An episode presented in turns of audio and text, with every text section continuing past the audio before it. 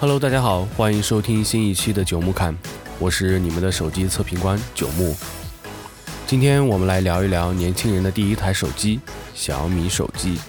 以及和 iPhone 及华为手机之间的一个对比。那说起小米手机，在我印象中，对小米的呃最久远的记忆其实是小米的这个 MIUI 的系统。呃，那应该是我在读这个本科的时候，当时还应该是安卓二点几的系统吧，具体记不清了，好像是二点二还是二点四的样子。呃，然后我记得用的是这个摩托摩呃摩托罗拉的戴飞的那款手机，啊，上面刷的是这个米 UI 的系统。呃，当时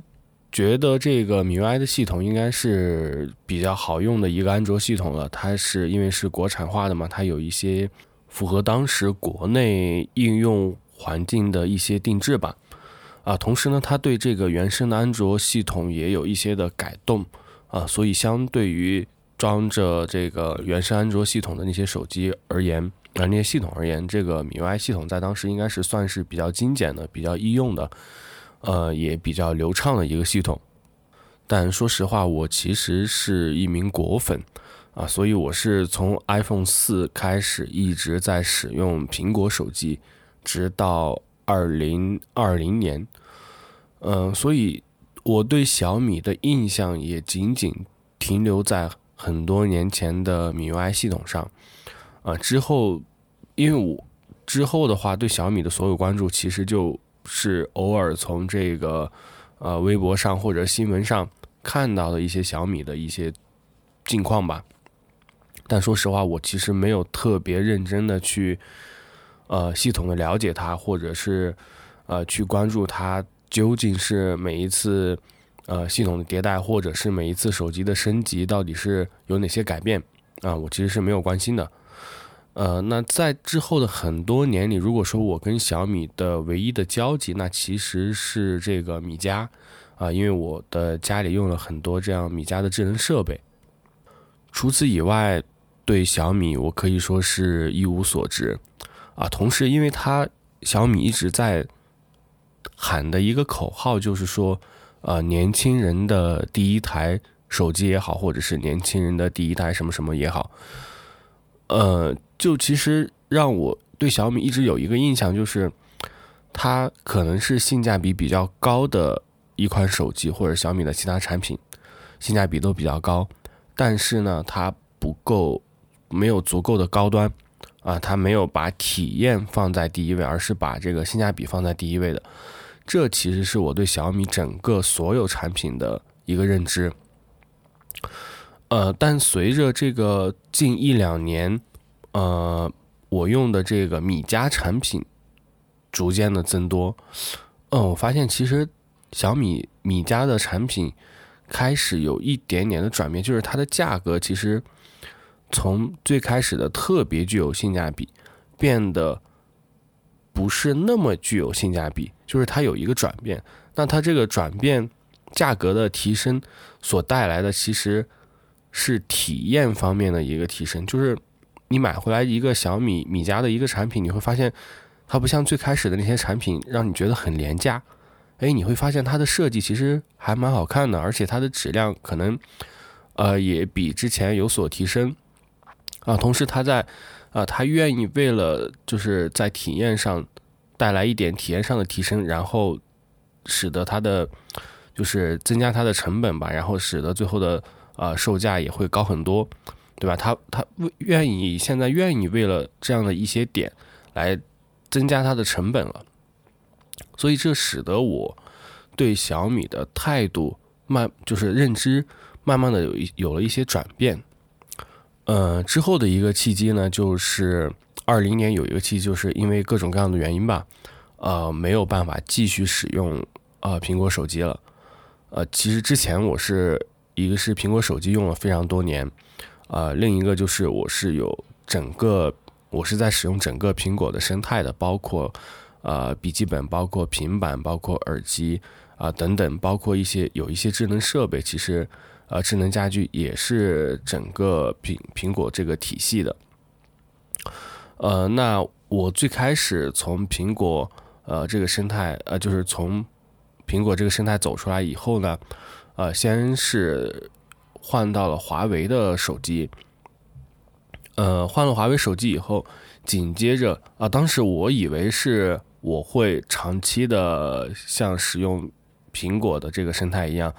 长期的待到待在华为的这个生态里边，所以我很快的又买了一些华为的其他的产品，包括这个华为的平板、华为的笔记本，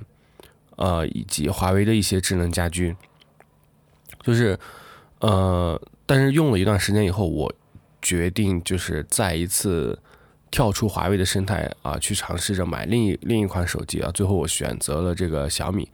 呃，这一次转变的原因，我会在后面对比的过程中会给大家呃详细的介绍。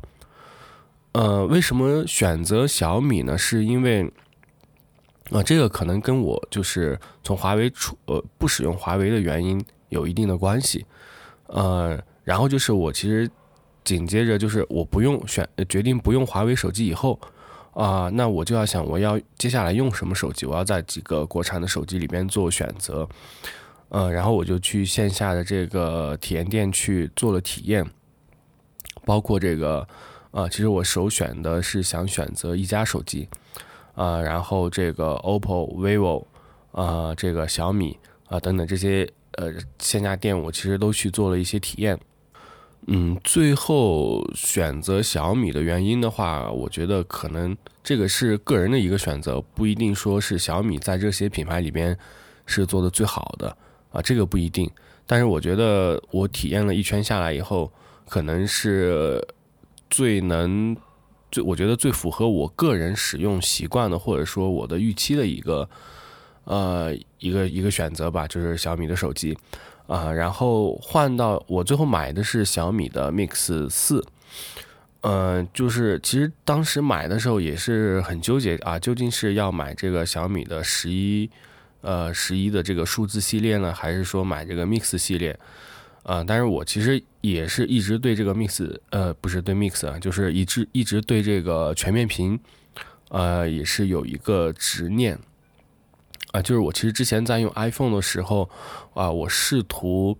把我的备用机换成这个一加的那个最开始做全面屏的那个升降带着升降摄像头的升降摄像头的那一款，啊，后来也是因为种种原因就觉得不好用，又没有没有继续用了。就其实这么多年，我对这个全面屏是有一些执念的。啊，我对这个苹果的这个刘海啊，包括其他挖孔的这个挖孔的前这个前置挖前置的挖孔摄像头，呃，也是有一些偏见的吧。就是我总觉得一块完整的屏幕是特别美观的啊，所以就是基于以上种种原因，我最后选择了这个小米手机啊。因为其他的几款手机我没有深入的去使用，所以我在今天的这个下面的这个分析和对比当中啊，我就。不去过多的展开了，所以我主要是基于小米手机、苹果手机以及华为手机啊做一个对比。那其实我相信大部分人在选购手机之前啊，最主要的、最关心的一个点就是价格。那这三款手呃这三个品牌的手机在价格上，其实它的价格区间也是比较呃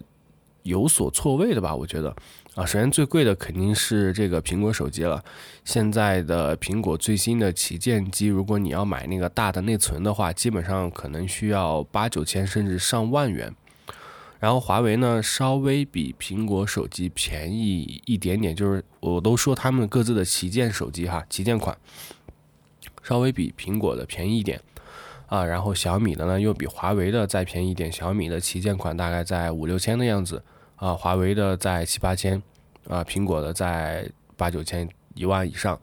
啊，大概是这样一个区间，啊，所以不同的价格其实就对应了不同的这个呃受众吧。当然，你说我就只有五千块钱或者六千块钱，但我也想买华为或者苹果，可不可以？可以，但是呢，你就要买，只能买一个小内存的，或者说你要买一个。呃其他配置相对要低一点的。那我其实对价格不是特别的敏感，呃，所以呢这一项我在做就是我在购买的时候不是我特别考虑的一个因素。啊，其次第二个点就是我刚才之所以决定买 Mix 就是屏幕。呃，说到屏幕的话。呃，虽然苹果的这个屏幕它是呃有一个很大的刘海嘛，就是被挖挖去了一大块儿，呃，但是从这个视觉体验上，就是光屏幕的显示上哈，或者说这个色彩的这个还原度上，呃，包括这个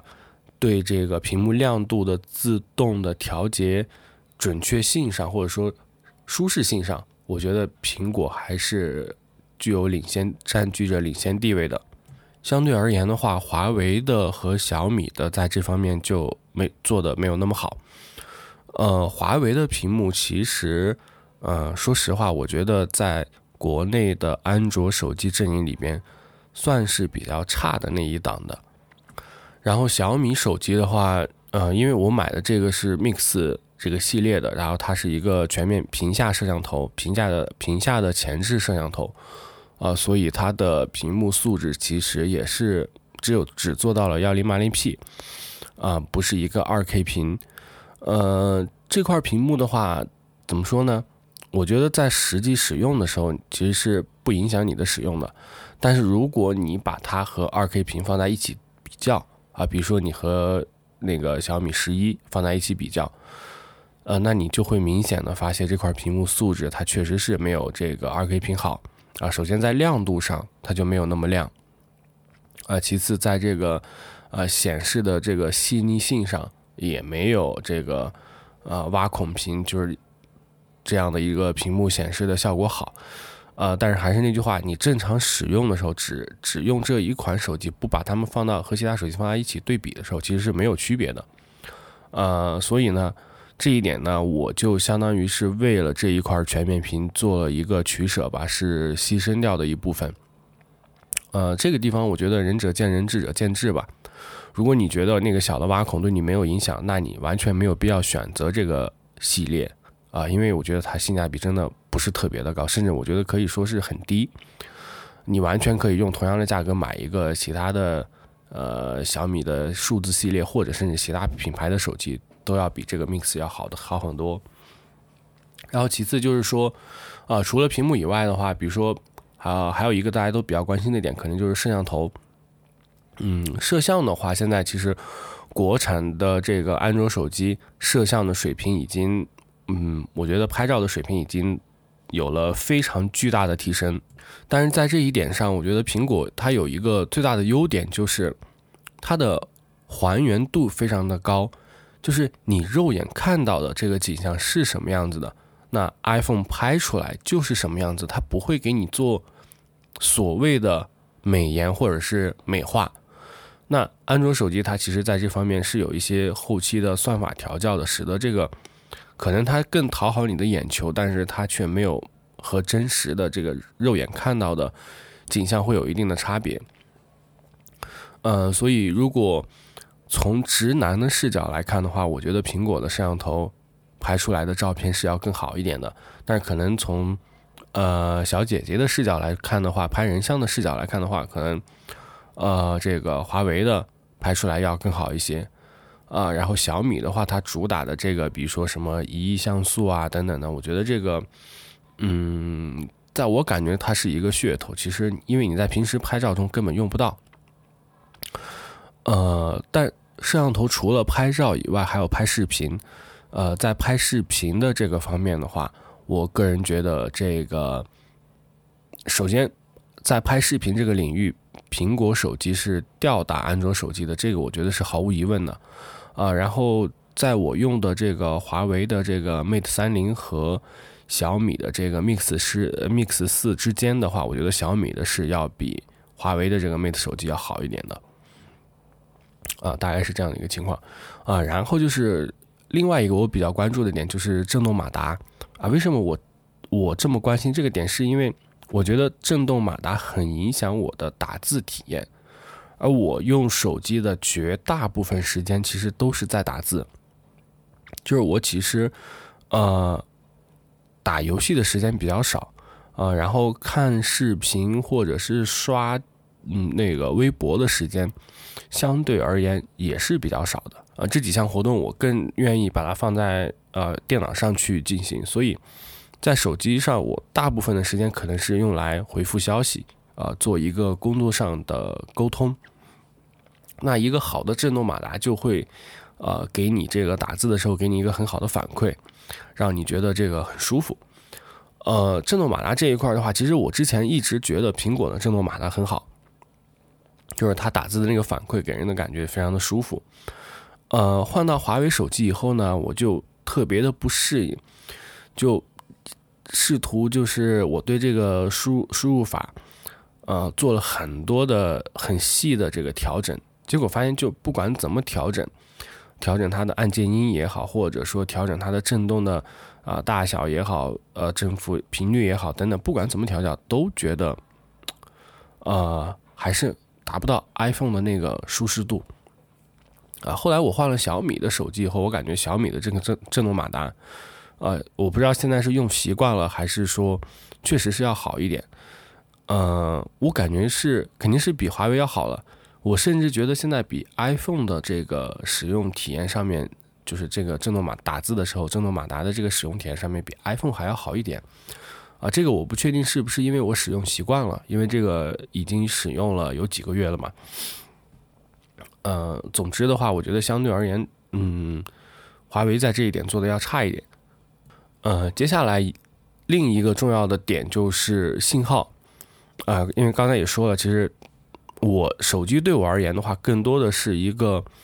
呃办公用办公用品吧。我觉得啊，虽然我不是一个商务人士，但是嗯，我用手机的大部分时间其实就是在啊打电话啊发消息。啊，就是在做这样的事情，啊，所以信号的话对我而言也是非常重要的，呃，就经常不然坐在办公室里你接不到电话，对吧？或者是另一个比较尴尬的场景就是大家一起出去吃饭，你要买单的时候发现没有没有信号，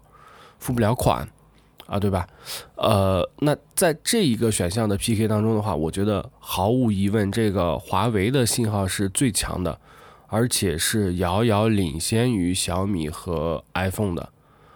呃，然后 iPhone 的这个信号的话，呃，我觉得 一定是垫底的。小米的信号其实我觉得还 OK，但是不够稳定啊。这个就是它的稳定性不是特别好，就会它它会突然在使用的过程的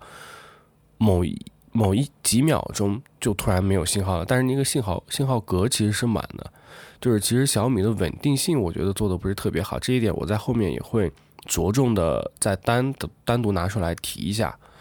呃，但总体而言的话，其实小米的信号也是可以满足你日常的使用的啊，就不像 iPhone，它经常就是，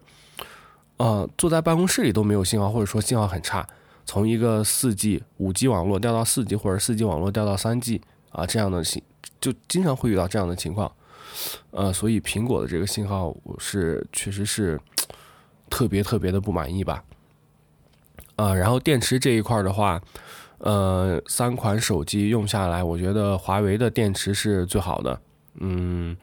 然后小米的特点就是充得快，用的也快，啊，它它号称一百二十瓦嘛，有线有线充电一百二十瓦，充的特别快，但是充完以后你你你会感觉它用的也特别快，啊，这个我不知道是跟它的这个充电的这个速就是充的太快了。导致它这个充电，呃，电池的这个使用转化效率不是那么高呢？呃，还是说这个跟它系统的这个优化有关啊？可能或者是两方面都有关系吧。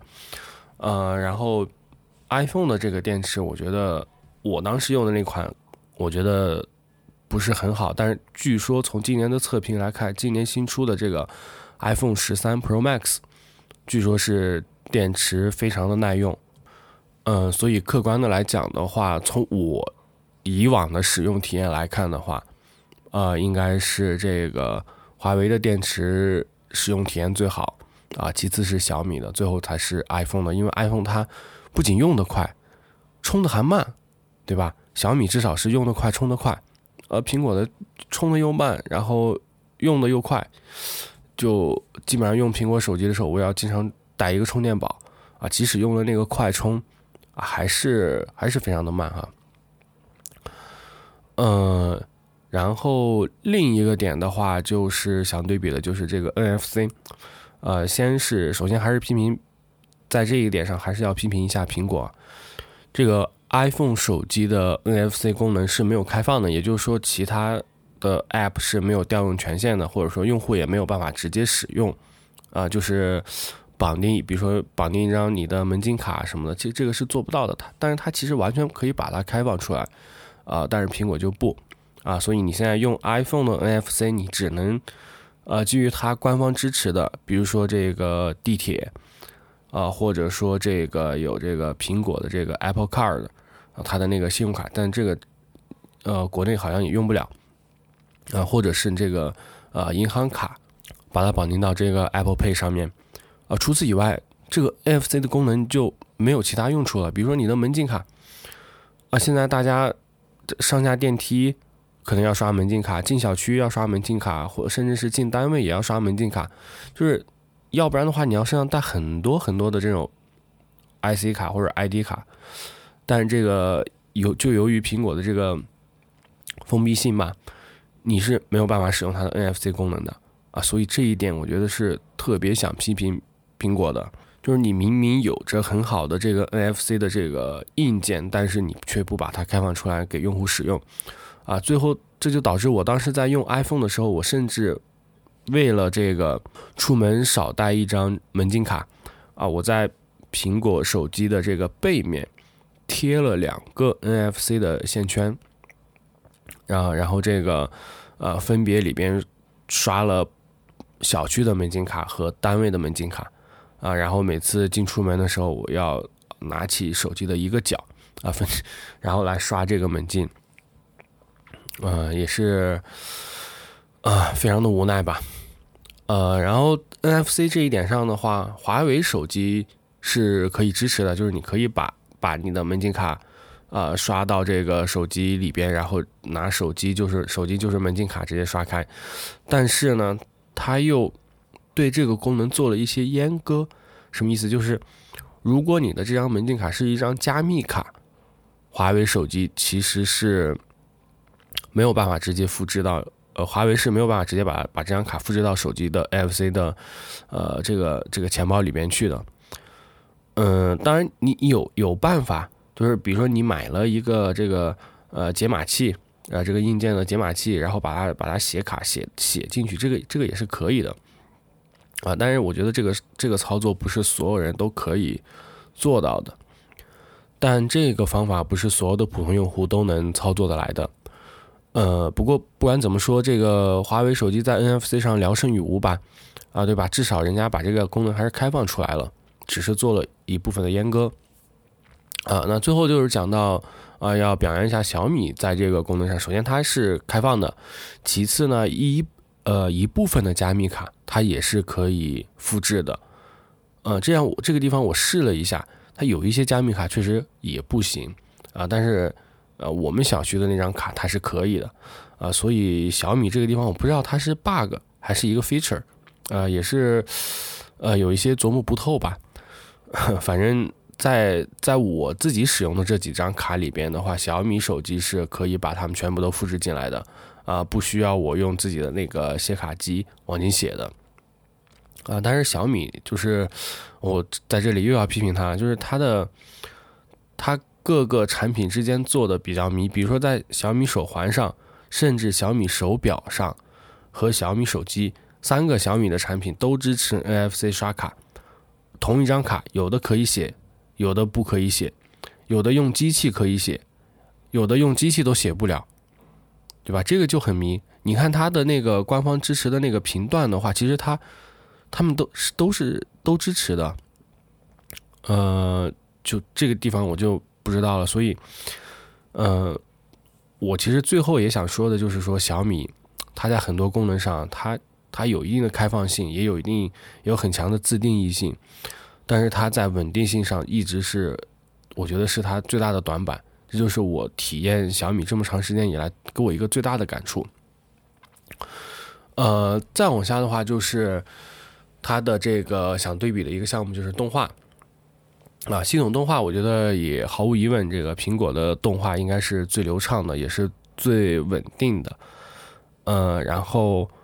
小米的动画的话，我觉得做的也还可以。但是也也是同样的问题，就是它不够稳定啊，经常会比如说滑动的过程中可能会出现掉帧的情况，或者说某一个页面打开的时候会有卡顿的情况啊。相比而言的话，华为的做的就简洁的很多，它没有那么多华丽的这个动画啊，但是它比较的稳定和流畅。呃，然后最后一个点的话，我想对比的就是对这个 Google 生态的一个支持啊，因为其实不管是 iPhone 的生态啊，就是苹果的生态，呃，或者说华为的生态，还是小米的生态也好，其实这个大部分在谈的是它的一个硬件上的一个生态体验。那其实我因为之前的一些呃个人经历的原因，我的很多的呃软件上面的依赖是基于这个 Google 的生态的，呃，那这个在苹果手机上其实是不存在的，它嗯。你你要用，比如说你要用 Gmail，那你就下 Gmail 的这个 app 就 OK 了，啊，或者说你要用这个 Google Voice，那你下一个 Google Voice 的 app 就 OK 了，嗯，但是在华为手机上，啊，大家都知道最新的这个系统它是给你阉割掉了，就是它从安卓底层上给你把苹果的这一套给阉割掉了，呃，好像我之前。嗯，我之前在一些较低版本的时候，我通过一些网上的教程，我试图把它恢复出来了。但是随着这个系统版本的升级啊，不知道在在哪一天的时候，突然它就，我就发现这个这些功能都都用不了了。呃，这个就给我带来了很大的困扰。其实，嗯，我试图的去，呃，通过一些比较 tricky 的方法去解决，但是实际实际实际下来就是体验非常的糟糕。啊，所以这个是。我从华为的生态，就是我决定从华为的生态跳出来的一个最核心、最关键的原因，就是它现在没有办法支撑 Google 的这一个软件的生态了，或者说，我要我为了让使得它可以支撑这个生态，我需要做非常繁琐的操作啊，最后取得的达到这个效果，也只能达到官方支持的这个百分之五十的效果啊，这个是我不能接受的。呃，相比而言的话，小米的它这个系统，因为它相当于只做了一个皮肤嘛，它是在原生的这个安卓系统上做了修改，做了一皮肤啊，同时也嗯，就是相当于它做了一些加法，没有做减法啊。那所以在小米的系统上，我嗯，我是可以是就只要我的网络是通畅的啊，这个大这一点我就不展开讲了，只要网络是通畅的。啊，我是可以正常的体验所有的谷歌生态里边的软件服务的，呃，这一点的话，我觉得是，嗯，是我从华为跳出来的最主要的原因，也是我最后可以选择小米的一个很重要的一个原因。呃，最后要提到的就是系统了。其实从系统这个层面来讲的话，刚才很多的点上多多少少的都其实有涉及到了。呃，总的而言的话，我觉得苹果的系统就是它这么多年 iOS 这么多年打磨下来，呃，它是最成熟的一个，也是最稳定的一个，啊，包括它的易用性、美观性、稳定性，应该是在各个方面都是，呃，比较优秀的。华为的 EMUI 的话，嗯，我对它的认知就是，呃，首先它满足的是稳定性，就是它的这个系统确实比较稳定，啊，其次的话才是流畅，最后。是美观啊，甚至我觉得其实它不够美观，在很多设计上不够美观。嗯，但是就是能用，而且很稳定。小米的系统的话，我觉得就是基本上可以是华为系统这个 EMUI 的一个反义词啊。这个 MIUI 呃，我不知道它是一步一步怎么发展到今天的，就是从 MIUI 的哪哪一代开始，它变成了今天这个啊这这样的一个状态。啊，但至少在我看来，因为我上上手用的就是就是 MIUI 十二，啊，最近也更新了这个 MIUI 十三，更新之后，它其实在很多方面有了很多的很大的改善啊，这个是后话，啊，在我这使用的这几个月里边，大部分时间在使用的是 MIUI 十二，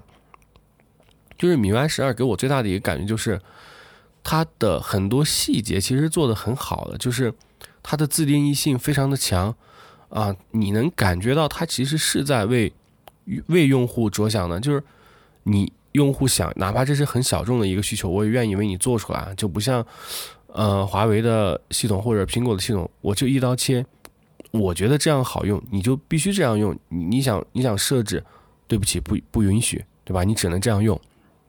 那小米就不一样，它给了你非常多的选项，啊，它在很多官方自带的 App 或者系统的设设置这个菜单里边，对很多的很多的这个细节都可以做自定义的设置。这一点是我觉得它做的很好的地方。同时呢，它的一些动画、一些特效，呃，做的也很好。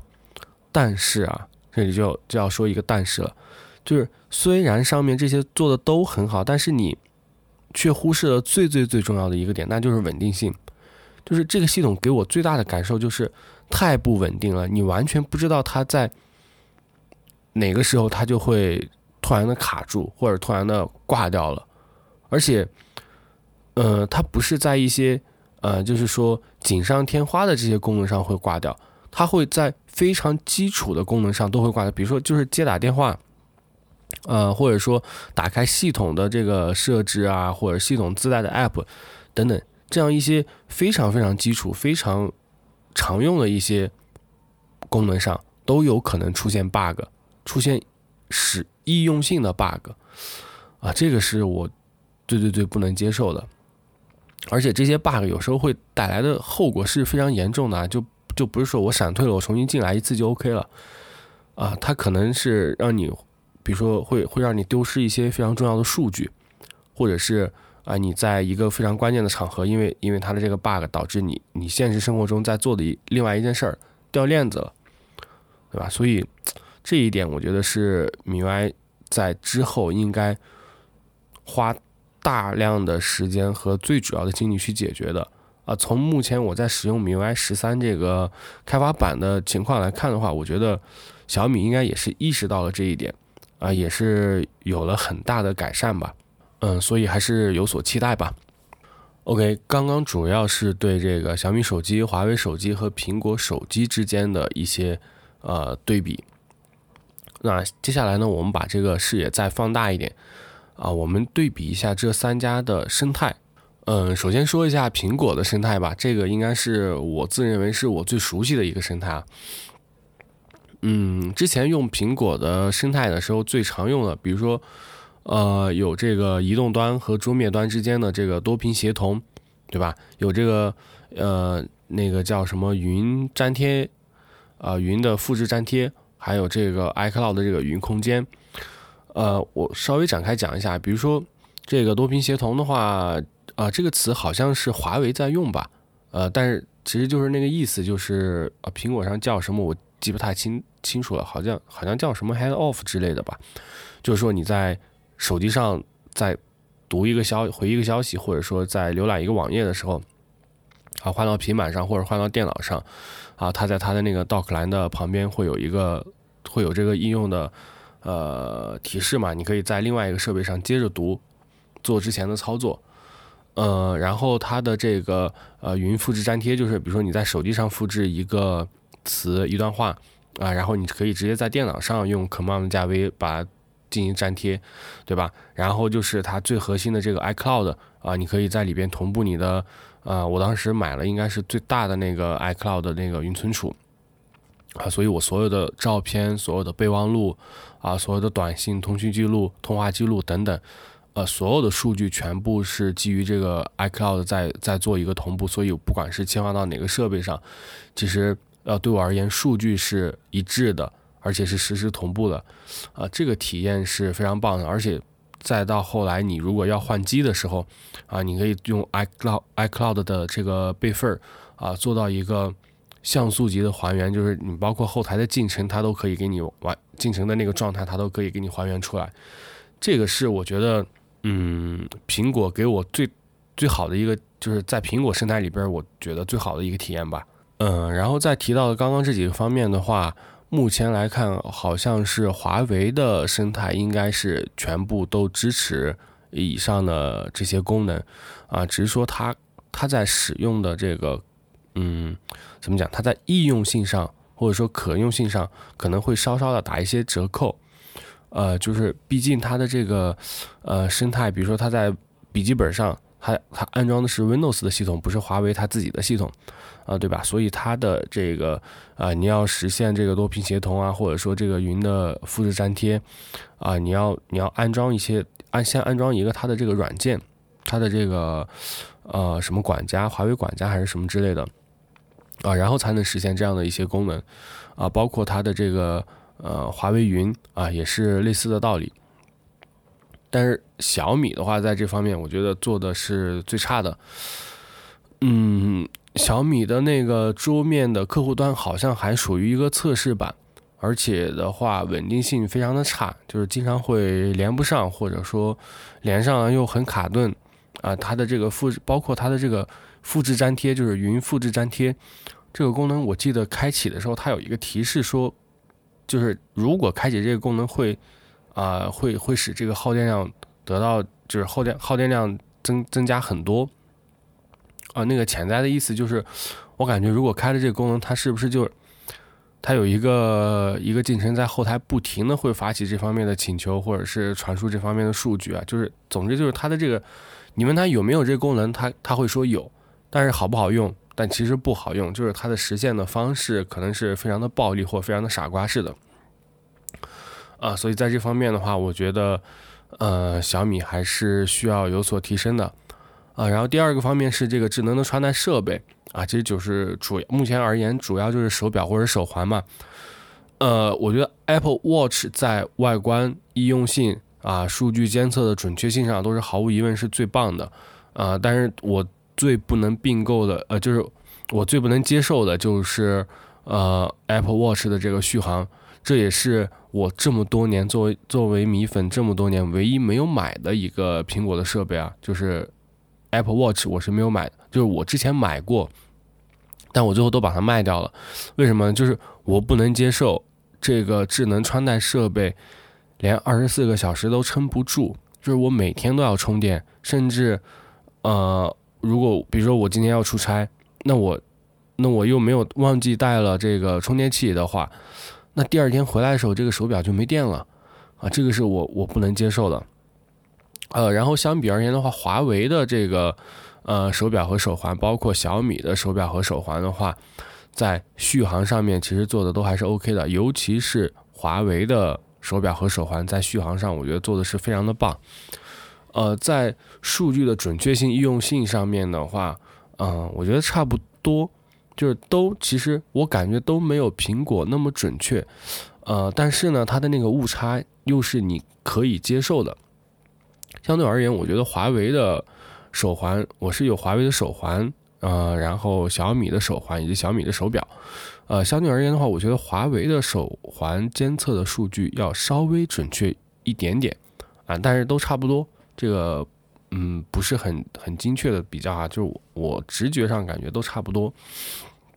呃，外观上的话，呃，我觉得这个华为的穿戴设备要比小米的好看一点啊，但是现在没办法，因为用了小米的手机，所以我就还是把这个穿戴设备全部又改成小米的了。嗯，这是智能穿戴设备这一块儿，呃，然后就是这个生态的一另一个重头戏了，就是智能家居。啊，智能家居这个，嗯，苹果的叫 HomeKit，啊，然后华为的现在统一的都叫鸿蒙了，呃，然后小米的就叫应该叫米家，啊，然后它在这个米 UI 十三里边好像叫一个什么妙联还是什么畅联之类的，啊，但其实它主要还是基于米家那一套吧。说实话，在智能家居方面的话，我觉得 HomeKit。目前在国内，它适配的产品太少了，呃，仅仅适配的几款灯具或者是这个自动窗帘等等，都价格偏高，呃，所以我觉得可能，如果你想把你的家庭全部都打造成基于 HomeKit 的智能家居，可能需要花费非常多的钱，啊，所以我看到目前市场上仅有的解决方案也是。基于这个这个产品，它一般都是既支持 HomeKit 又支持米家，一般找的都是基于这样的产品来定制的。呃，同时呢，你在使用 HomeKit，如果你要实现一个远程控制的话，你是需要一个在家里需要用 Apple TV 或者是一个苹果的这个 iPad 作为中枢，呃，才能实现一个远程的控制。呃，所以呃，我之前试图用在这个自己搭一个这个 HomeKit 这样的一个服务，啊，因为我家里有这个软路由或者是有一些服务器在家里长期跑着。呃，然后这样的话，就可以把这个通过这个服务服务器，可以把啊不是 HomeKit 的，包括米家啊等等这样一些其他生态的这样一个产品也接入进来，在 HomeKit 的这个软件里边进行统一的控制。呃，但是后来说实话，这个嗯，因为是自己搭的，这个稳定性也不是特别好，而且经常有些设备你你就发现隔几天，比如说它系统升级了，或者说这个。呃，有了一些改，嗯，设置上有了一些呃改动的话，这个你的之前的配置就失效了，你要重新的配啊，所以用起来其实不是特别的好。所以尽管之前我哪怕是在用 iPhone 的时候，其实我用的也是米家，就是我家里买了很多的这个智能家居都是基于米小米的那个那个生态的。呃，然后华为这一套生态的话，呃，目前我用的我用华为手机的那段时间，其实。相对而言，华为生态里边的产品还是比较少的，而且对于就是同一款产品，你看它外形长得其实跟小米那个产品、米家的产品长得也特别像，但是华为的就要贵一点，哦，我也不知道为什么。嗯，我也看了很多相关的测评，呃，就是发现其实它在使用的体验上、它的功能性上都和米家的差不多，嗯，所以唯一的区别可能就是它因为是。呃，自己的生态嘛，你可以在系统的层面上，呃，对它提供一些支持，呃，所以最后我再换到，嗯，因为之前也用的是米家的产品嘛，最后再换到小米手机上的时候，就就是对智能家居的控制这一块，我觉得是体验还是最好的，呃，但是呢，有一句话不是说这个小米有最丰富的智能家居产品，对吧？但是呢，却只能。服务于只能做好 iOS 生态上的服务啊，什么意思？就是就是说，小米的这一套这一套这个智能家居的产品啊，它性价比非常的高，也非常的丰富，产就是产品的这个名目非常的丰富啊。但是它由于这个米 UI 自己系统的限制，使得或者说小米手机上的一些硬件上的一些限制，使得它在这个 iOS 上的体验反而更好一点，因为。即使你在小米手机上，其实你也是基于米家这个 app 来控制的嘛。然后米家这个 app 在 iOS 上，它也你也可以安装，可以下载，对吧？你有的它的那些小插件在 iOS 上它也支持。哎，所以在在苹果的这个生态里，反而使用体验更好一点啊。所以之前是网上有这么流传着这么一句话，但是从米 UI 十三开始，呃，小米官方可能也注意到了这样的一个现象。啊，他们对整个米家的这个 App 做了一次升级啊，包括这个小米的触屏音箱上呢，它添加了一个整个全屋的这样的一个控制的中枢。呃，如果小米沿着这个路子、这个方向走下去的话，我觉得，呃，在之后小米的这个智能家居生态的体验，应该还是在苹果、小米和华为之间，应该小米还是做的最，应该会是最棒的。OK，在以上的这些分析过程当中啊，我其实反复的在提到一个点，就是米 UI 的这个稳定性，因为真的是细节决定决定成败啊，这个基础功能的稳定性太重要了。呃，举几个例子啊，就是我用小米手机有几个关键时刻的卡死，就是大家在网上去搜的话，呃，能看到很多这个这个现象，也是我用了小米手机以后我才发现的，就是。呃，网上有很多对这个 MIUI 系统的批评，呃，这些批评，我觉得，我我我最开始发现了这个现象以后啊，我是去有认真去去看过一些的，呃，这给我的感觉就是，有一些批评其实还是很中肯的，嗯，确实它这个系统存在这样的问题，但有一些我感觉也可能就是为了批评而批评，为了黑而黑，啊，有点过于的吹毛求疵了。但抛开这些不说啊，就之所以能有这么多人，会有这么多人批评他，一定是他的这个系统确实在稳定性上存在着一些问题的。呃，有就是在网上网友网友大家说的那些那些 bug 当中啊，就嗯，我大部分的我是没有遇到的，呃，但是呃，可能我遇到的也 我也没有看到有些人在说，就是我举几个例子啊，比如说关键时刻卡死，这一点是我非常非常不能接受的。这个这个 bug 之前遇到几次以后，我甚至又动了念想，我都不想用小米的手机了。就比如说我在付款的时候，我要调出这个付款码，哎，它给我卡死了，对吧？那这个时候就很尴尬了。你你比如说你要请人吃饭，你要付款去了，你在付款的时候，这个健康码卡呃这个这个付款码卡死了，对吧？这这这个时候你就很尴尬，别人还以为你是故意的，嗯，对吧？呃，然后另外一个就是。呃，刚刚嘴瓢了，说说了这个健康码，其实健康码我也遇到，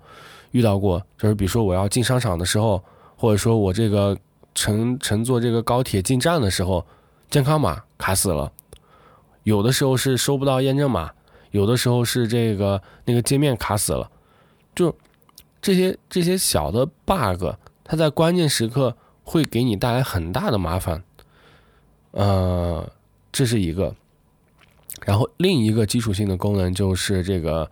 呃，信号，也就是大家很多人都在提的这个小米断流的这个问题。呃，我第一次知道小米断流这个梗，是因为我当时买了小米的路由器。嗯，买了那个具体的型号我不记得了，就是就是也是很最近它路由器的那个旗舰支持 WiFi 六的那个旗舰路由。嗯，买回来以后的话。刚开始我觉得还挺好，呃，那个时候我还在用苹果的手机，呃，是苹果的还是换了华为，我记不太清楚了。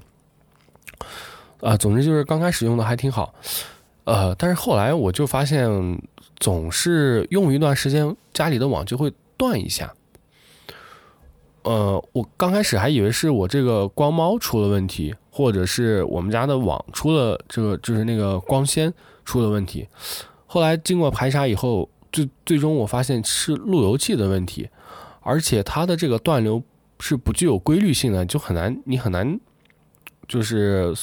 呃怎么讲，你很难把它准确的记录下来，它是随机的，有可能隔一会儿就会出现一次，有可能又隔一两天出现一次。然后后来我就把那个路由器给退掉了。后来换了这个小米的手机以后，我发现好像这个断流的现象还是存在的，就是。你你这个最明显的就是，其实，在是在那个打游戏的时候，比如说我偶尔打王者荣耀的时候，就就没有网了。然后这个时候你看 WiFi 也是连着的，然后它的那个呃手机的流量信号，那就是手机信号呃信号也是满的。所以按道理来说，如果这个时候 WiFi 断了，它应该是可以用这个切换到用流量的。对吧？在设置里边，我也设置了，在网速不佳的时候，可以用这个四 G 网络去，呃，去这个弥补这个 WiFi 的网速的不足的。但其实没有，就是它就是断流了，对吧？甚至有时候你你会你在刷微博的时候也能发现，就刷着刷着刷着，突然你发现新刷出来的微博图片不加载了，隔了那么一两秒或者两三秒以后啊，剩下的又又开始加载了，就是。它的这个断流也，我感觉也是可能是一个老的 bug 了，希望在后面的这个 MIUI 十三里边可以把它把它修复掉。呃，然后要提到的一个第三个稳定性做的欠缺的这个基础功能，就是这个备份儿。哎，其实备份儿的这个功能的话，可能就是不是用户会日常使用到的一个功能，但是这个功能又非常的致命，因为。其实我我我就被这个功能坑了一次，呃，就是我觉得它甚至这个备份功能做的有点坑爹，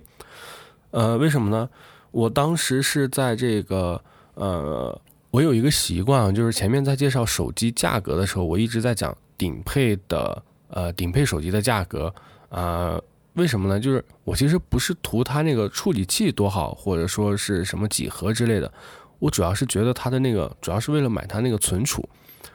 因为我是从我读高中时候开始，所有的照片啊，除了那些拍 PPT 啊什么那些无意义的照片啊，有意义的照片，我全部都保存着，就直到一直到现在。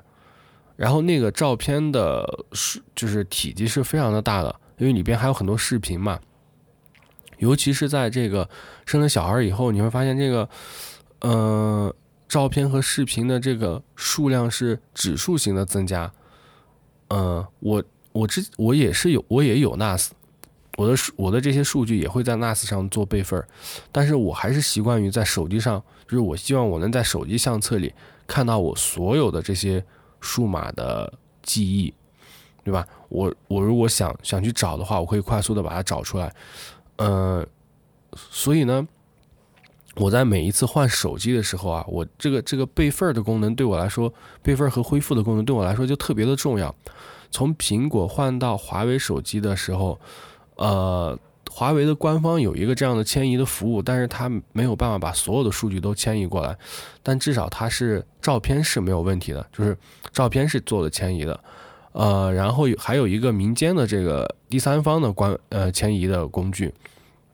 然后我的短信，我我印象当中短信和短信和呃通话记录吧，还是通讯录之类的这些数据，好像是通过这个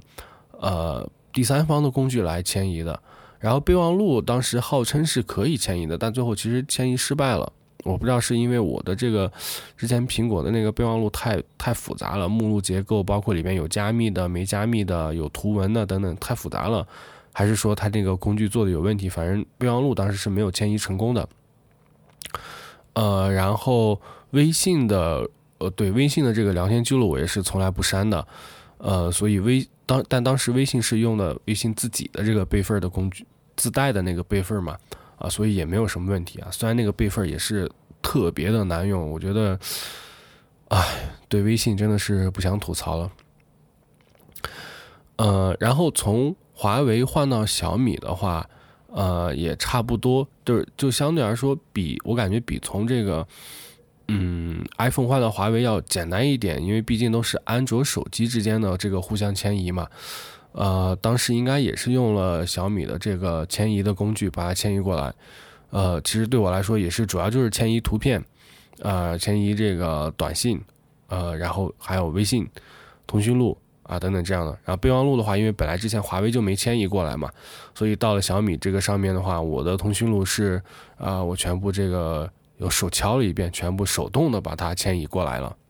那听到这里，你可能会说，哎，这不备份的也挺好的吗？怎么就说这个坑爹呢？啊，对，因为之前的这几次换备份都是换机备份，就是我知道它可能会存在问题的，所以在备份之前，我都是对所有的数据，呃，做了这个呃双保险的，就是我都在呃除了在电脑上做备份以外啊，在 NAS 上，在呃云盘上都做了备份的，呃，并且呢，怎么说，就是这样的备份，即使失败了。因为我是从一个旧手机往新手机上做迁移嘛，我即使迁移失败了，没关系啊，我我的数据都还在旧手机上，不是还存着吗？我可以再次迁移它，或者说我手动的去把它迁移过去，这些都没有问题。呃，这个坑爹的地方在于是我在使用了小米手机几个月以后，我从这个稳定版升级到这个开发版。呃，它是要对手机进行双清的，就是它会把我的所有的手机上内容恢复出厂设置，然后才可以升级。啊，在这个升级的时候就被小米狠狠的坑了一把。呃，我自觉我我自以为我其实做的已经算是很好的了，嗯，但没想到最后还是丢失了一部分的数据。嗯，首先介绍一下这个备份的方法。小米它支持几种备份方式啊？第一种是通过小米云服务的这个方式来备份，呃，这个就跟苹果和华为一样啊，大家都有各自的云服务啊。第二种的话是通过这个小米助手来备份啊。这个所谓的小米助手的话是 PC 上的，就是电脑上的一个软件，对吧？你通过有线的方式把手机和电脑进行连接，啊，然后通过小米助手来备份。第三种的话，这个它支持一个叫手机备份的，呃呃手叫 U 盘备份的这样这样一个方法，什么意思呢？就是说你在手机上点了备份以后，它会在手机上把你现有的这个系统的状状态做一个镜像，啊，然后生成一个文件，然后你可以你可以把这个文件就生成在手机上，然后手机连电脑，把这个文件拷贝到电脑上，啊，也可以直接通过一个 U 盘插到手机上，啊，它就直接把这个备份文件存存在这个 U 盘里了，都可以，啊，这个是一种，呃，就是一个道理，啊，这一类它把它叫做这个手机备份，就一共有这么三种，在我以往的认知里边的话，通过 PC 端连线的这种备份方式，应该是最快最稳妥的。其次的话，应该是通过云服务的备份，这种方式也应该是比较稳妥的。呃，只不过是，呃，受限于这个带，就是这个网速嘛，因为你要传到云上去，再把它下载下来，那我这有几百个 G 的数据，会很慢。呃，然后最后才是这个手机备份的方式。说实话，这个是我第一次体验这种备份方式。嗯，以前在苹果上和华为上都没有。都没有体验到过，嗯，第一反应给我的感觉是这种备份方式有点奇怪，就就我不知道为什么，尤其是尤其是其中一个选项就是把那个备份生成到本地，然后再从本地拷贝到电脑上，就我觉得就不能理解这个这个这个这个脑回路是怎样的啊。然后当时华为有一个比较好的备份是它可以直接。直接输入我 NAS 的这个呃地址，然后它直接手机备份到 NAS 上，就是把 NAS 作为一个云服务，本地的云服务来备份。我觉得那个功能还挺好的，但是小米它不支持。嗯，然后我是为了稳妥的话，我其实这三个都进行了备份，然后都备份完了之后呢，嗯，然后我就开开心心的去升级这个开发版了，啊，就把切换到开发版以后，然后在恢复的时候。我就发现，哎，掉坑里了，怎么回事呢？我在仔细看的时候，我才发现，它虽然支持三种备份方式，但是没有任何一种备份方式是可以把，就是实现你的全量备份、全状态备份的。什么意思？就是说，比如说苹果。你不管是备份到 iCloud 也好，还是备份到电脑上也好，其实你的备份的方，就只是你的存储的位置不一样，但是你的备份的备份里边所包含的内容是相同的。不管你从 iCloud 恢复还是从本地恢复，如果是你你是一台新手机，那你恢复出来的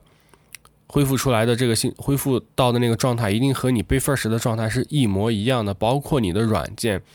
包括你软件里其实当中的数据，包括你这个呃照片、你的信息、你的通讯录等等等等，就是全部都是一样的。呃，然后小米的这个不是，小米我发现我在小米的云服务上只备份了我的系统配置文件，然后整机的数据是没有备份的。这个我后来想一下，可能跟我就是因为我这个数据量太大了，我那个云空间不够啊，这个也可以理解啊。但是呢，他当时反正就是只配只备份了这个配置文件，然后小米助手就是在 PC 上备份的时候，呃，它只备份了这个数据文件，却没有备份我的配置文件，并且还有一个比较坑的地方，就是它这个小米助手特别提示了它可以备份微信的这个数据。所以我就偷懒了，因为我刚才也吐槽了，微信它自带的那个备份服务其实是特别不好用的，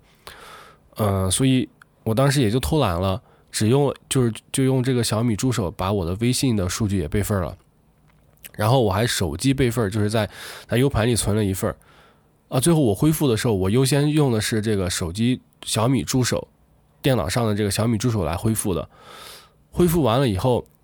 啊，首先恢复的时候就出现了问题啊，这个。这个这个小米助手它也是一个测试版的软件，我就非常不能理解啊！你小米手机你都卖了这么多部了，然后你都要什么冲击高端了，你的备份软件竟然是个测试版，是个 beta 版的软件，而且没有正式版，并且这个测试软件的 beta 的时间特别久了，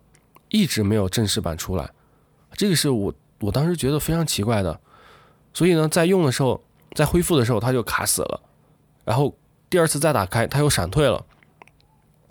嗯，然后在恢复数据的时候，有些相册啊什么就打不了勾，它明明显示有那么多数据在那里，但是它却不能打勾恢复，对吧？就是反正我这个地方就反反复复的开了关，关了开啊，然后重连手机，好不容易就是把所有的备份的呃数据恢复的时候，把所有的数据都打了勾，呃，然后来选择恢复，呃，然后也恢复完了，最后我一看，哦。发现了一个非常，发现了两个非常大的问题，就是我备份完以后，首先我去设置里边看看我这个存储的数据数据量，我就发现应该是翻车了。为什么？因为我备份之前有两百六十多个 GB 的数据，然后恢复完了以后就只有两百 GB 不到了，就少了几十个 GB。呃，这里边可能会有一些，因为它的，呃，我后来才发现，它恢复的时候，它软件的数据其实它就全部丢失了。嗯，你，然后这这几十个 GB 的数据，可能有一部分软件的缓存，或者软件自己的下载的数据，但其实更多的可能就是微信的数据丢失了。呃，所以我在打开微信的时候，我就发现它被我之前的这些语音，呃，就是别人给你发的语音。文字都还在，但语音都不在了。然后发的这些视频，包括那个文件都不在了。嗯，后来我又仔细的看了一下它那个备份文件，其实我现在怀疑那些语音、视频和文件其实都在的，但是是因为这个，呃，我不知道他恢复的时候把这个文件的时间给修改了，或者是还是说把文件的存放位置给修改了，导致微信这个 app 它没有办法准确的定位到当时的那个文件了。呃，所以这个地方我怀疑它是个 bug，但是我不是特别的确定。啊，为什么我会有这个推断呢？是因为遇到的第二个坑就是我发现我相册的时间线全部都混乱了。呃，很早以前的时，呃，很早以前的一些图片都跑到了最近的那，就是我恢复数据的那一天，变成了当天，就是当天就有几千张照片。啊，后来我看了一下这些照片的话。呃，大部分都是我从这个微信的聊天记录里边直接保存，就别人发给我的图，我直接存下来的，或者是一些呃网上存的一些网图，就不是手机通过手机自己手机相机拍摄的这样的一些图片，他们的时间线全部，他们的时间全部都被统一修改成了呃恢复数据当天的日期，就变成最新的照片了。呃，然后我就去看了一下，因为因为我发现这个。照片的话，它其实是有几个时间的，比如说每个照片它都有它的创建时间、内容的这个照片被修改的时间，呃，然后这个照片这个这个最后的访问时间等等，它它有很多的时间信息保存在这个照片里边的。呃，但是呢，小米这个备份啊，它就直接的把这个呃内容的修改时间给你重置了，就重置为你备份的恢复备份的那一那个。那个、那个、那个日期了，然后呢，小米的相，然后这些网图的话，或者说从这个，呃，这个这个微信里保存的这个图片啊，他们就只有这一个时间时间戳，它备份小米备份把这个时间戳一修改，那自然之前的那个信息就掉就丢失了，也就是说你你就找不回来了。呃这个我不知道我描述的清楚不清楚，就是比如说你用相机自己拍了一个照片，那这个照片它有它的创建时间，比如说是一六年的几月几号，对吧？那小米即使把这个这个照片的修改时间给改了，但因为它有创建时间的这个时间戳在，我们还是可以把它改回去的，就可以我可以通过呃技术的手段或者通过写一个脚本把这个时间改回去的。但是如果是网图的话，就没有办法了，因为它没有它的创建时间和修改时间是一致的。然后他把这个一改就改，改的都都都变成当天了，你就改不回去了。啊，这个就当时我看到这个都啊有点崩溃了。然后，然后同时呢，小米助手备份恢复的时候，刚刚也提了，它只备份了数据啊，这些数据也没有全部都备份啊，它还没有备份你的配置，也就是说，比如说你的系统呃系统设置里设置里边的一些自定义的选项。包括你的桌面背景、桌面布局，啊，你的一些个性化的系统设置都没有了。然后这个时候呢，我又我去这个小米云里边去做了一个恢复，然后发现小米云它只备份了配置文件，没有备份数据文件啊，所以刚好跟刚才的小米助手做了互补了啊。然后我通过小米云把这个配置文件给恢复回来了。呃，基本上我感觉百分之七八十的配置都恢复了吧，但是也不是完全的百分之百，没有办法，没有跟之前做到一模一样。呃，然后就是呃，这个时候我就寄希望于之前提的那个第三个备份方法，就是手机备份，就是我 U 盘里不是还备份了一个吗？呃，所以呢，我就把这个照片什么的全部又又全又重新恢复了一次出厂设置。呃，然后恢复完了以后呢，我又从小米云上把备配置恢复出来，然后又连上 U 盘，从这个手机里边呃选择这个 U 盘备份的这个恢复方式，再把它恢复出来。哎，这一次恢复出来以后，我发现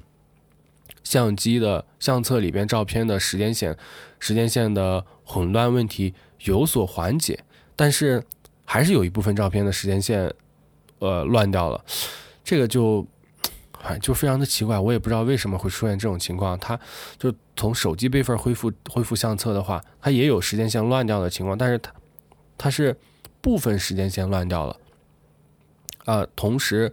它也号称支持微信的信息恢复，呃，数据恢复，但是恢复出来跟这个小米助手一样，也是语音、视频和文件全部都丢失了。所以我就一直怀疑，之所以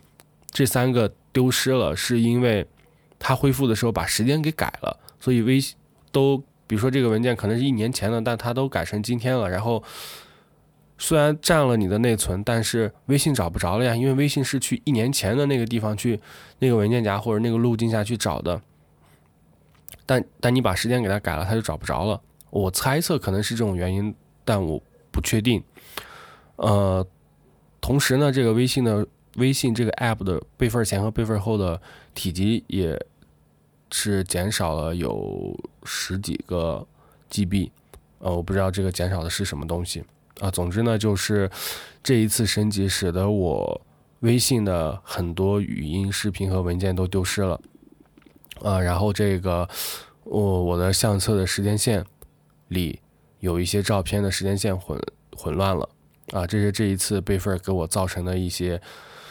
啊，一些问题吧，但其实大家看我做的已经，我觉得做的已经够周全了。我把它提供的三种备份方式都用了，但最终还是有一部分数据找不回来了。这可想而知，我去出现了这个问题以后，我去网上搜了一下，我发现我遇到这个备份丢失、反映备份丢失的问题的的这个用户非常非常的多啊，就在官方的这个论坛里边。但其实下面。呃，官方给出的解决方案也都是明显的，就是机械式的答复。呃，还有一个比较坑爹的地方，就是小米的这个呃 USB 口还是用的 USB 二点零的接口。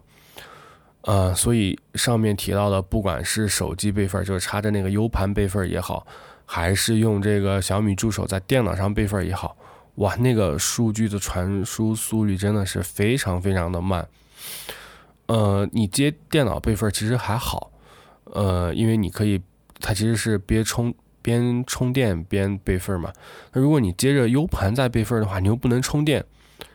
就我就遇到了，我就遇到的情况就是，我是在百分之六十多电量的时候，然后连着那个 U 盘进行备份恢复的，结果直到这个没电关机了都没有恢复完，然后我就是他把。系统他把那个电池的电量感觉耗得非常干净了，就是我插了线充电以后，充了很久才能开机，就感觉是把电量耗耗光了完全。呃，然后哦对，呃，可能有的听众会说你可以用无线充电啊，对我当时用了无线充电，我还用的是它那个啊五十瓦还是七十瓦，就是最快的那个无线充电的底座在充电，但是没有用，就是。你能发现它入不敷出，就是你虽然可以减缓它那个掉电的速度，但还是电量还是在不停的减少。呃，然后对，然后就是呃恢复到百分之八九十的时候没电关机了，然后后来我就为了保证它的万无一失吧，我就又把它重新的恢复出厂设置，然后重新备份，充满电充到百分之百，然后重新备份呃重新恢复。对，所以就是简简简单单的的一个升级系统的这样的一个数据的备份与恢复，当时足足的折腾了我两天的时间，呃，而且这两天时间里边，呃，你想很多就是这一两天产生的这些新的数据，其实也最后没有被就就系统里被覆盖了嘛，因为你备份的时候备份了新呃恢复了新的备份。呃，恢复了旧的备份，然后新产生的数据就被覆盖了，相当于那两天的数据也是丢失了。啊，就就让我非常非常的不能理解啊！就是我觉得这是一个最最最基本的基础的一个功能，我不知道小米为什么把它做的这么烂。呃，说实话，就是折腾完这那两天，折腾完那个备份恢复以后，啊，什么新系统，什么测试版，什么啊新功能。就是给我带来那种新鲜感啊，荡然无存。当时就是非常的抓狂和不能理解。呃，对，就是我，所以我觉得，我希望，嗯我还是很看好小米的。但是我真的希望小米可以在这些最最最基础的功能上多多花点力气，对吧？把这个备份的这个，呃，把把这些备份啊，什么关键时刻卡死啊，这些这些简单的。这些基础性的 bug，给它好好修复一下。因为我看到最近小米云它推出那个微信，就专门推出一个微信聊天，呃，微信那个备份儿。呃，我说实话，这个功能对我来说其实很好，很刚需的，我很需要这个功能。而且我看它那个价格也不贵，但我现在就就没有敢付费。为什么？就我担心的是，我担心就就是会。我买了这服务以后，我觉得我可以信赖它，我就不会再手动的去备份我的微信的那个数据了。但直到有一天，当我需要用它恢复的时候，发现它没有给我，没有把我的数据都备份上，或者说备份了，它恢复出来不能用。那个时候我就傻眼了，就就这个事情，就我现在变成了惊弓之鸟了，对吧？我我就完全不敢不敢再用它的这个备份。的这个官方提供的备份方法了，啊，所以这个我觉得我希望小米可以在这一点上多多的加强吧，呃，差不多也说了说的挺多了，呃，总结一下就是，其实我觉得啊，目前国内的这个各个厂商的手机旗舰机，甚至不是旗舰，不仅仅是旗舰机啊，它的一些中中高端的一些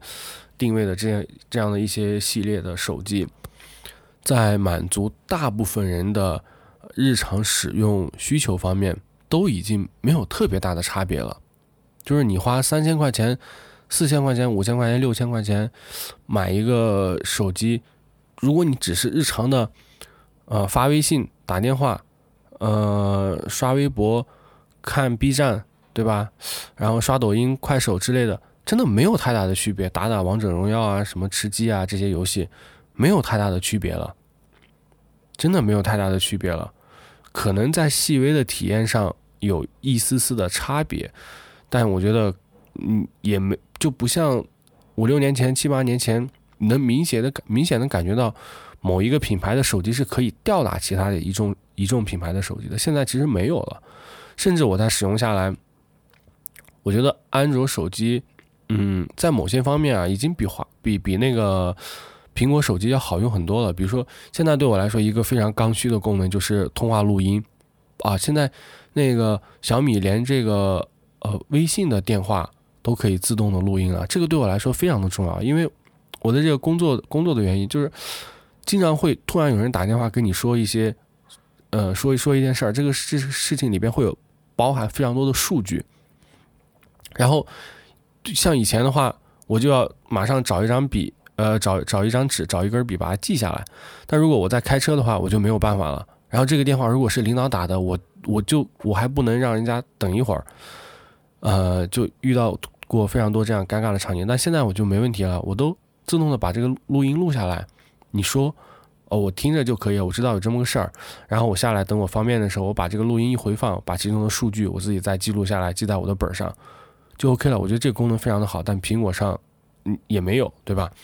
还有很多其他的功能吧。就是，就在我看来，其实现在安卓手机和这个苹果手机已经是一个各有所长的处于一个各有所长、各有所短的这样的一个状态了。所以，不管是选哪一个手机，其实你都只需要现在只需要根据自己的状态、自己的使用使用的习惯来定就就可以了，对吧？如果说你比较喜欢折腾，比较喜欢呃搞一些极客方面的东西，那你可以买小米的手机或者一加的手机啊。如果说你这个这么多年一直在用苹果手机，在这个生态里边待习惯了啊，那没问题，你就买苹果的手机就完了。对吧？就这么简单。或者说，如果啊，你你你想要一个相对类似于苹果这样的一个比较完整的生态，但是呢，你你又你又依赖于安卓上面的某一些功能，那你可以就就去买华为的手机就可以了，对吧？呃，最后呢，我还是说一点小小的期望吧，就是我希望，嗯，现在的这个国产手机啊，可以，呃，真的可以加大一下自研的力度，就是。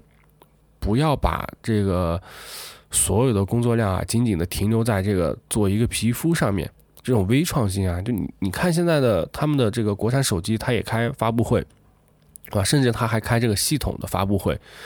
呃，像苹果一样，一年的一个发布会是发布硬件，一个发布会是发布软件，很多国内的厂商现在也开始这样做了，但你会发现，它发布软件的那个发布会，就是在发布一个皮肤嘛。你的所有的东西都是都是微创新，都是在皮肤上、在 UI 上的一些改进，就是 这种改进，你不能说它没有意义。但是现在已经到了这种竞争到了这种白热化的阶段的话，我觉得我还是希望大家可以，希望这些国产手机厂商啊，可以在一些更加基础、更加底层的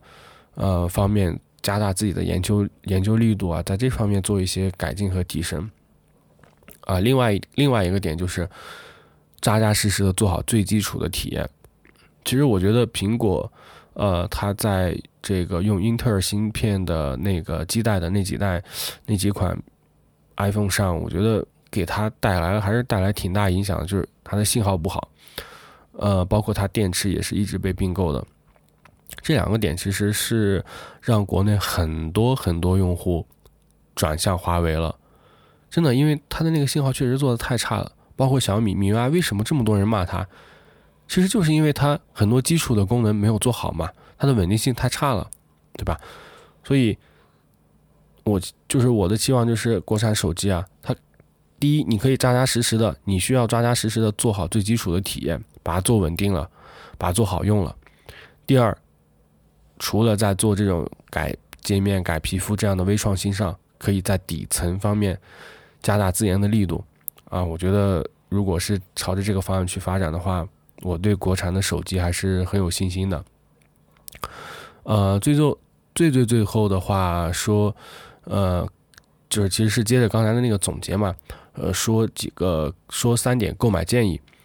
如果你要喜想要一个最稳妥、最中庸啊、最不容易犯错的选择的话，那你就买苹果，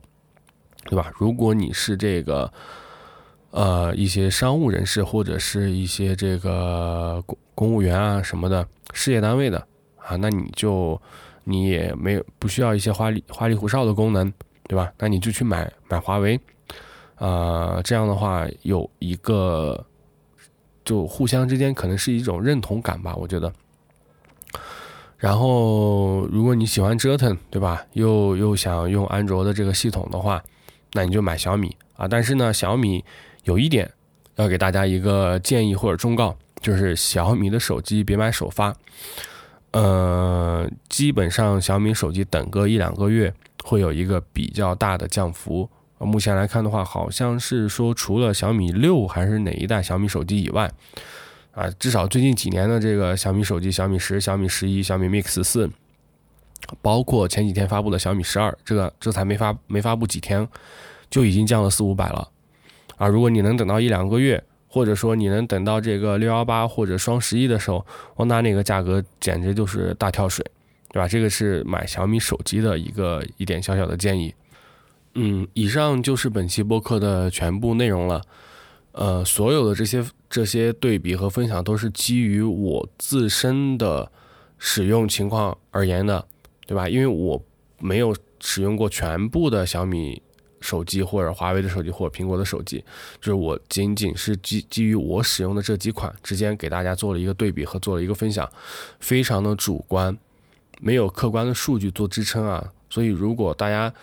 呃，就是给大家一个感性的分析吧，嗯，你觉得有道理，那你就去听；你觉得没有道理，你也不要去跟我杠，因为这个，呃，我都说了嘛，这个是我的一个主观分享，好吧？好，最后呢，欢迎大家在小宇宙客户端、喜马拉雅客户端、QQ 音乐、网易云音乐或者任意的泛用型播客客户端中搜索“九木侃”收听本节目。也非常欢迎大家在以上任意平台的评论区中写下你的看法或者见闻。当然，你也可以用邮件的方式发送反馈，邮件地址是 hi at 九木 talk dot com。虽然我们的播客内容完全免费，但是维护这个播客托管服务需要。持续投入时间和金钱，所以如果你恰巧财力雄厚的话，欢迎通过微店搜索“九木侃”，或者关注微信公众号“九木侃”，向我们捐赠打赏。OK，